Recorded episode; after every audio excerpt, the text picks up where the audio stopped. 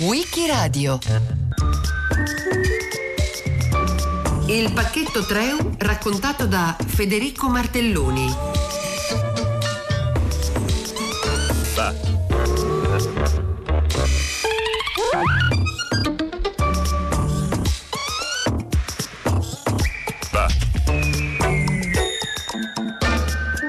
Giugno del 1997 viene varato un importante pacchetto di misure in materia di lavoro e mercato del lavoro da parte del governo Prodi. Il pacchetto Treu prende il nome da un noto e importante giuslavorista, un professore di diritto del lavoro, Tiziano Treu, a quel tempo ministro del lavoro e della previdenza sociale. La legge viene posta a battesimo il 24 giugno del 97 col numero 100 1996 e si tratta di una riforma che tutti hanno considerato e considerano molto importante cambia il mercato del lavoro. Attraverso due disegni di legge viene introdotta quella che il ministro Treu ha definito flessibilità europea.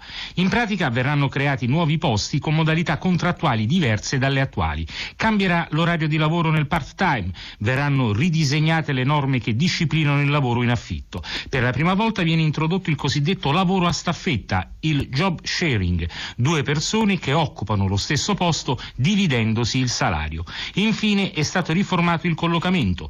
Termina il monopolio dello Stato. Agenzie private affiancheranno quelle pubbliche. Ma con queste riforme ci sarà veramente il rilancio occupazionale? Il ministro del lavoro Tiziano Treu. Io credo che ci siano i presupposti per migliorare e soprattutto perché abbiamo già visto che in due o tre eh, nel centro-nord ormai la, la, la, crescita economica sta già dando occupazione e non c'è motivo perché non succeda lo stesso nel mezzogiorno se ci diamo un po' da fare con questo mix, come dicevo, investimenti strutturali e flessibilità.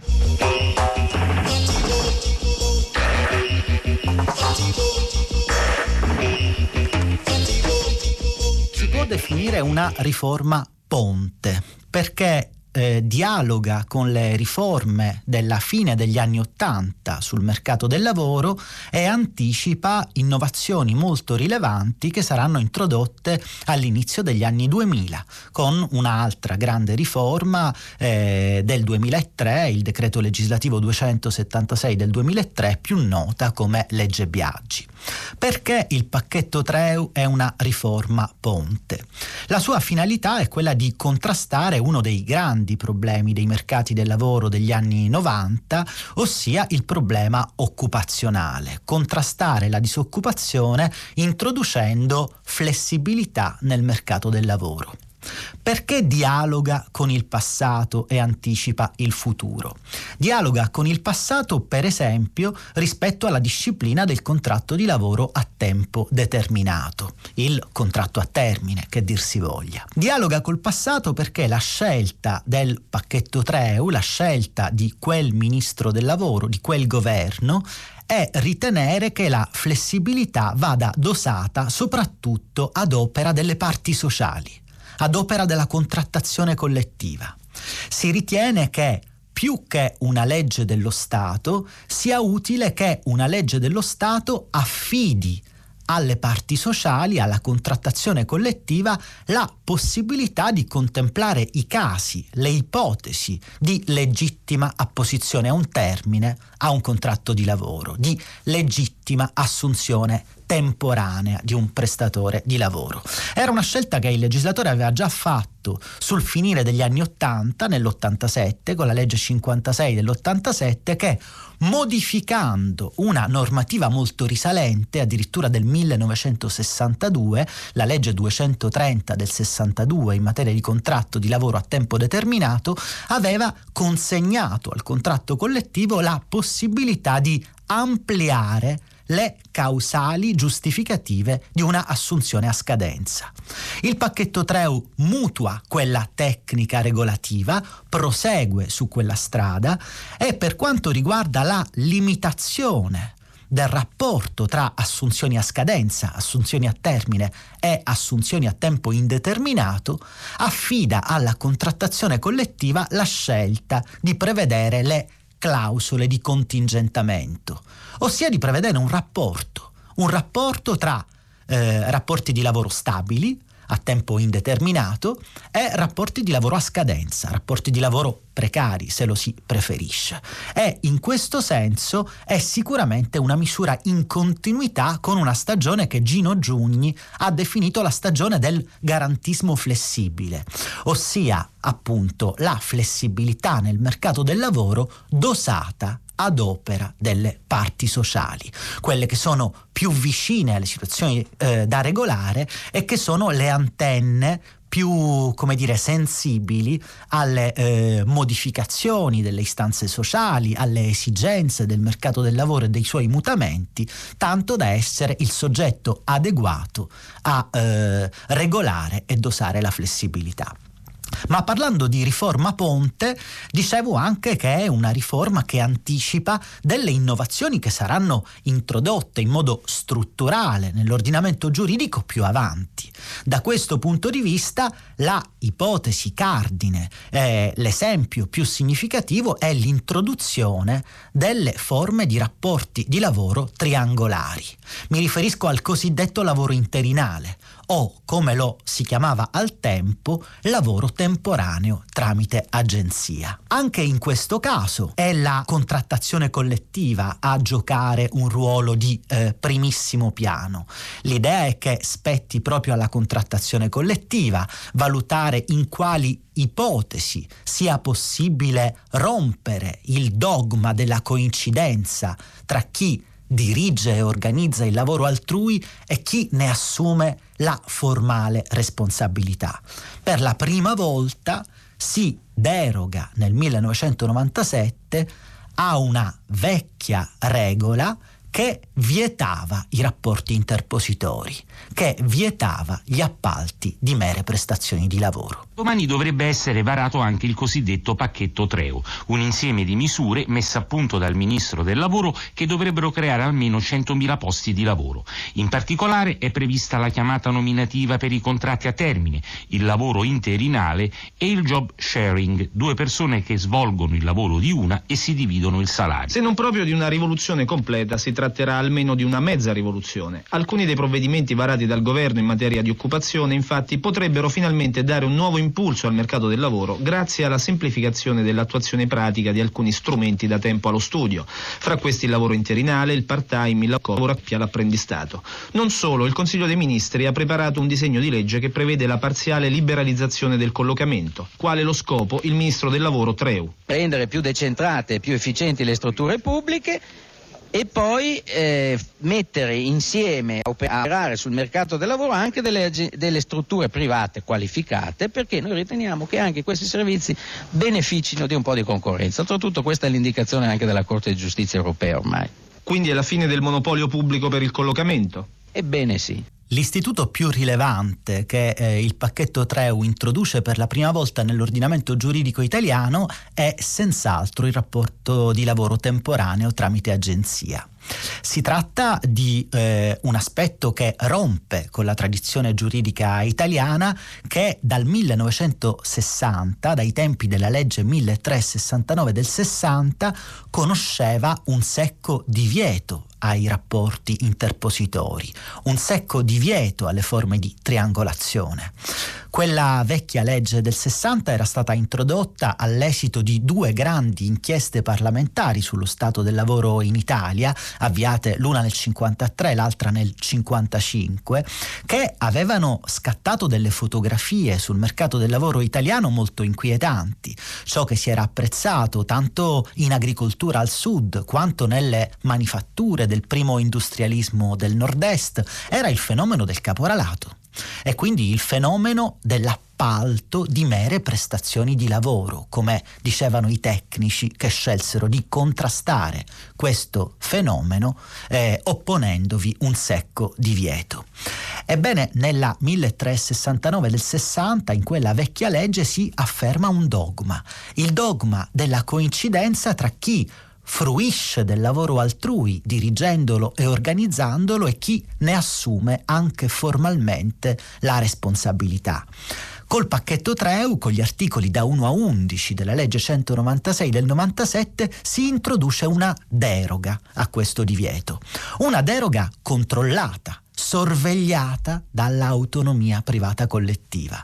In che senso? La scelta del legislatore è prevedere che si possa ricorrere al lavoro temporaneo tramite agenzia per reperire professionalità non presenti in azienda e peraltro particolarmente elevate, che vi si possa far ricorso per sostituire un lavoratore o una lavoratrice assente con diritto alla conservazione del posto e che si possa ricorrere al lavoro temporaneo in tutti gli altri casi previsti dal contratto collettivo.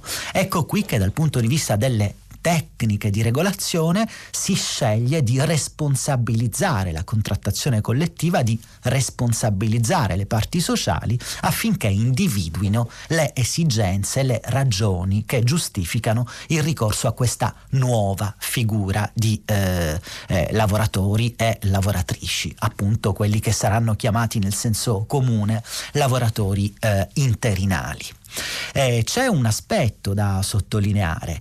Chi può svolgere in modo istituzionale, per così dire, la funzione di eh, caporale legalizzato, eh, genuino, sono delle agenzie appositamente autorizzate a svolgere questa attività e che hanno questa attività come oggetto sociale esclusivo. C'è dunque un percorso di verifica da parte dei pubblici poteri della idoneità di questi soggetti a svolgere il ruolo di soggetti interposti, l'agenzia assume la formale qualifica di datore di lavoro, è tenuta a retribuire i lavoratori eh, temporanei, mentre poi c'è un soggetto che è legittimato a utilizzare questi lavoratori senza avere con i medesimi un rapporto contrattuale diretto. Dovendo svolgere un'osservazione tecnica su questo rapporto triangolare, vorrei fare notare che si tratta di due contratti che legano tre soggetti, un contratto di lavoro che lega l'agenzia di lavoro temporaneo al lavoratore e un contratto di tipo commerciale che lega due imprenditori l'agenzia medesima e l'impresa utilizzatrice. E dunque la novità di una certa rilevanza è che il lavoro è una merce in senso tecnico, nel senso che rappresenta l'oggetto di un contratto di tipo commerciale fra due imprenditori.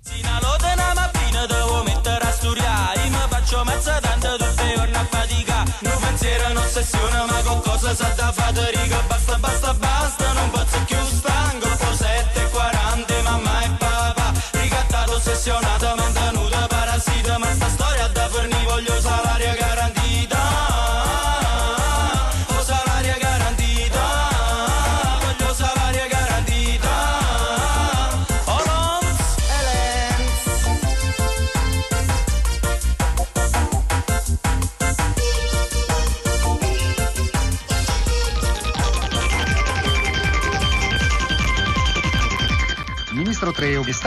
approvato questo famoso pacchetto per l'occupazione che ci aspettavamo ormai da parecchi mesi.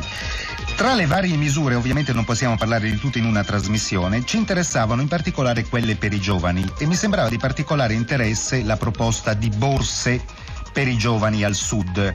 Ci vuole spiegare il meccanismo di questa proposta? Sì, eh, prima vorrei però dire che eh, per i giovani ci sono almeno altre eh, due mh, interessanti proposte che sono poi per tutta Italia. Gli stage, cioè questa possibilità per giovani studenti alla, verso la fine del loro periodo di passare alcuni mesi in azienda, non per lavorare ma per prendere un po' conoscenza del sistema azienda, questo dovrebbe essere esteso a più possibile perché è un modo per avvicinare la scuola al lavoro e favorire la transizione. E l'altro è l'apprendistato, l'apprendistato lo abbiamo rafforzato, esteso, l'apprendistato è il modo tipico con cui i giovani del nord e del sud e possono entrare facilmente nel mondo del lavoro. Mi scusi Ministro, per quanto riguarda gli stage, però mi sembra che delle misure già c'erano in precedenza. Ma no? erano mh, ancora limitate, le abbiamo rese più uh, elastiche, cioè abbiamo allungato il periodo in cui si può fare lo stage, eh, l'abbiamo generalizzato, abbiamo reso più flessibile. Quindi lei prevede che le aziende ne- lo utilizzeranno molto più ampiamente di Appunto. quanto hanno fatto in passato? Questa è l'idea, addirittura anche a livello europeo si dice che tendenzialmente quasi tutti i giovani studenti alla fine del ciclo dovrebbero fare uno stage, quindi l'obiettivo sarebbe di raggiungere l'universo della Sì. popolazione. Per quanto tempo?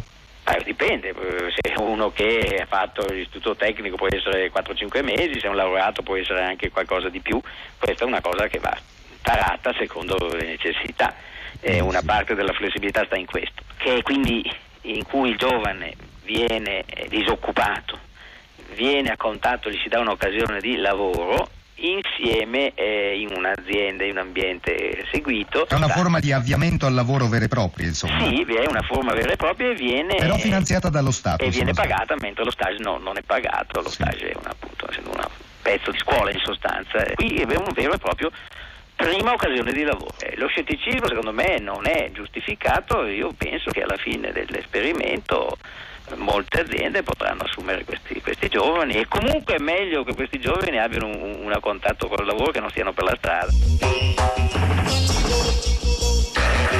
Normalmente al pacchetto Treu si fa riferimento come se avesse consentito i contratti di collaborazione coordinata e continuativa. Anche leggendo la voce su Wikipedia, pacchetto Treu si imputa alla riforma del 97 il fatto di avere legittimato autorizzato forme di lavoro non subordinato, eh, di lavoro parasubordinato, come lo chiamerà la eh, dottrina, eh, che consentono all'impresa di funzionare senza fare ricorso a rapporti di lavoro standard, a rapporti di lavoro dipendente, a rapporti di lavoro subordinato inquadrati nello schema che il codice civile eh, riassume all'articolo 2094, una norma cardine dell'ordinamento giuslavoristico. Si tratta eh, di una imprecisione. Si tratta di un'imprecisione perché quel che si afferma in quella stagione, nella seconda metà degli anni 90, è una ampia diffusione del lavoro autonomo coordinato, una ampia diffusione del cosiddetto lavoro parasubordinato, ma è vero che quelle forme sono forme contrattuali atipiche legittime da gran tempo, perché in realtà la figura delle collaborazioni coordinate e continuative è introdotta molti anni prima da una riforma processuale del 1973 che introducendo il rito del lavoro, il processo del lavoro, all'articolo 409 numero 3 eh, rende possibile anche per lavoratori giuridicamente non subordinati accedere alla tutela processuale propria dei lavoratori dipendenti. Quel che accade attorno alla metà degli anni 90 è che invece una riforma pensionistica, la riforma Dini, istituisce una cassa di gestione separata dove i collaboratori coordinati e continuativi sono tenuti a versare. L'idea è quella di introdurre una prima misura di tutela pensionistica per questi lavoratori. E dunque è una misura orientata a proteggere queste collaborazioni coordinate e continuative che nella realtà degli affari, nella realtà del mercato del lavoro, si stanno diffondendo come sostituto commerciale del lavoro subordinato come un'altra modalità attraverso la quale l'impresa può integrare lavoro altrui e raggiungere il proprio fine economico produttivo. E si tratta di collaboratori sprovvisti di ogni tutela e protezione, fatta salva la tutela processuale introdotta, come dicevo poc'anzi, nel 1973. E tuttavia il fatto di istituire una gestione separata con una aliquota inizialmente fissata al 10% mette in evidenza il grande scarto che sussiste tra la aliquota contributiva dovuta per i collaboratori coordinati e continuativi, dunque per i lavoratori parasubordinati, giuridicamente non subordinati, e i lavoratori dipendenti, che invece pagano un'aliquota di più del triplo del 33% circa. Dunque questa misura di protezione, questa piccola misura di protezione rende visibile, rende evidente, rende percepibile lo scarto di costo contributivo tra il lavoro parasubordinato e il lavoro subordinato. E dunque questa plastica dimostrazione dello scarto suona come un invito a fruire di queste forme di collaborazione proprio come sostituti commerciali o sostituti funzionali del lavoro dipendente. Con questo grande tema al tempo del pacchetto Treu farà seriamente i conti la dottrina giuslavoristica che si interrogherà in quella stagione su come porre rimedio a questa patologia del mercato del lavoro italiano. Ci saranno moltissime proposte che si affacceranno in quella stagione, proposte orientate all'introduzione di un tertium genus, cioè di una terza figura mediana tra lavoro autonomo e lavoro dipendente, destinataria di un pacchetto di tutele intermedio, per così dire. Così come ci saranno proposte di matrice sindacale finalizzate all'allargamento della nozione di lavoro subordinato, all'allargamento della nozione di lavoro dipendente, dovendo citare un autore molto noto, eh, nominerei Massimo D'Antona, poi ucciso dalle Brigate Rosse nel 99. Ecco, eh, Massimo D'Antona è uno di coloro che affacciano sulla scena, sul dibattito, una proposta di rimodulazione delle tutele tesa a ricomprendere, ad allargare il raggio d'azione della tutela giuslavoristica fino a comprendere anche lavoratori tecnici tecnicamente non subordinati. Nessuna di queste ipotesi di riforma sarà presa in considerazione in quel periodo, le collaborazioni coordinate e continuative continueranno a crescere in numero e in importanza, è il primo momento in cui si porrà un freno a quella crescita eh, del bacino delle collaborazioni coordinate e continuative sarà la riforma del 2003 con la introduzione del noto eh, contratto di lavoro a progetto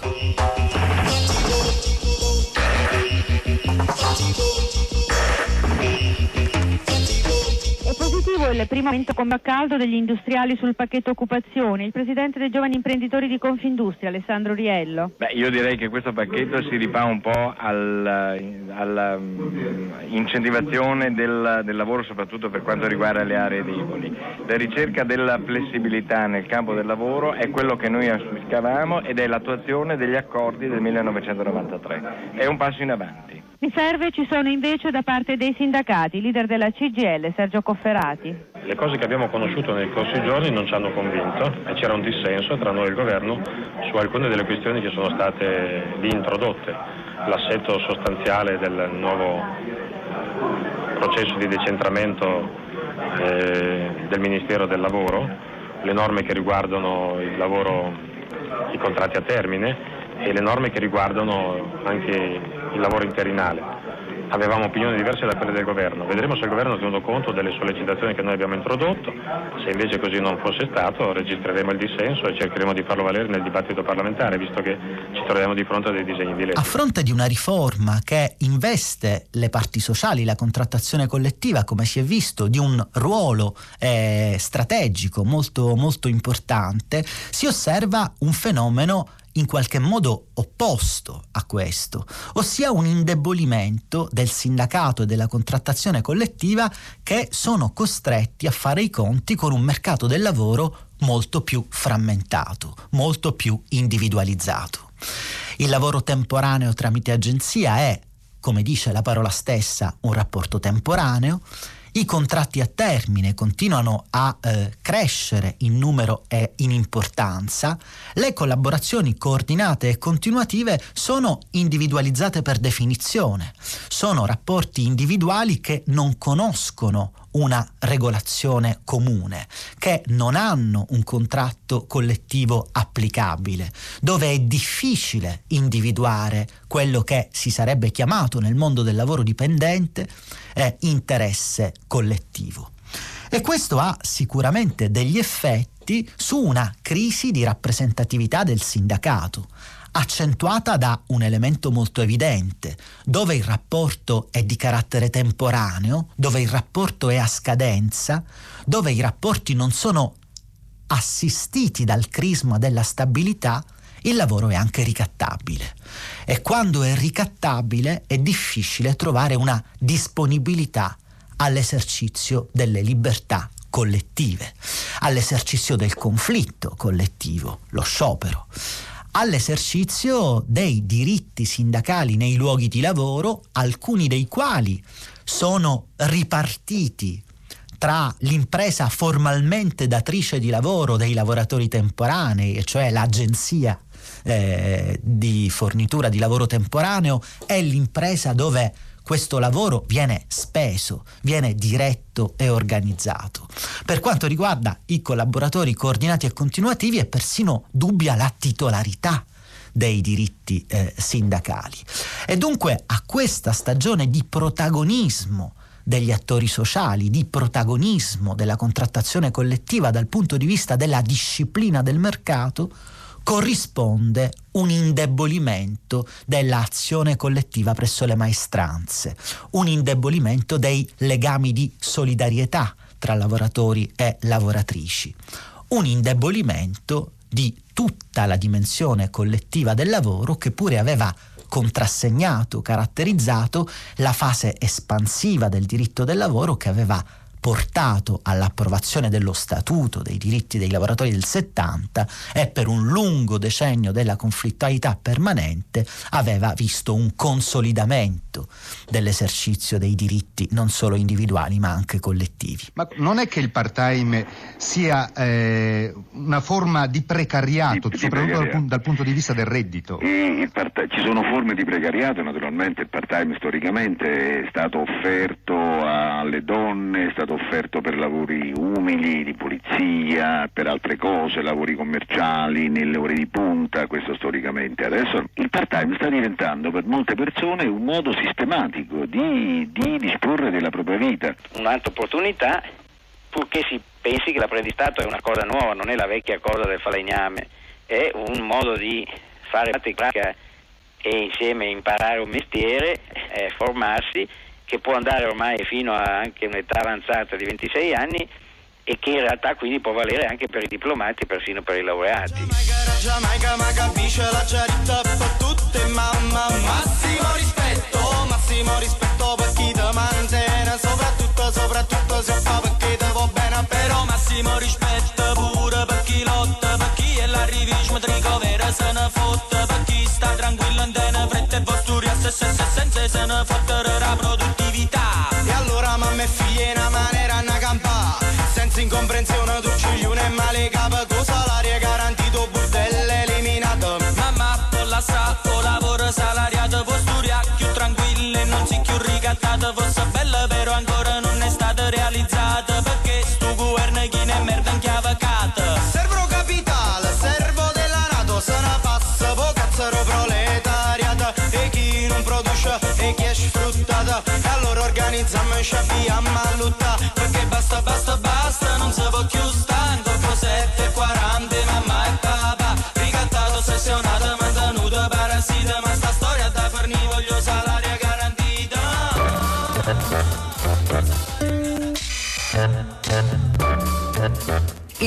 4 giugno 1997 viene varato il pacchetto Treu, che riscrive le regole del mercato del lavoro italiano.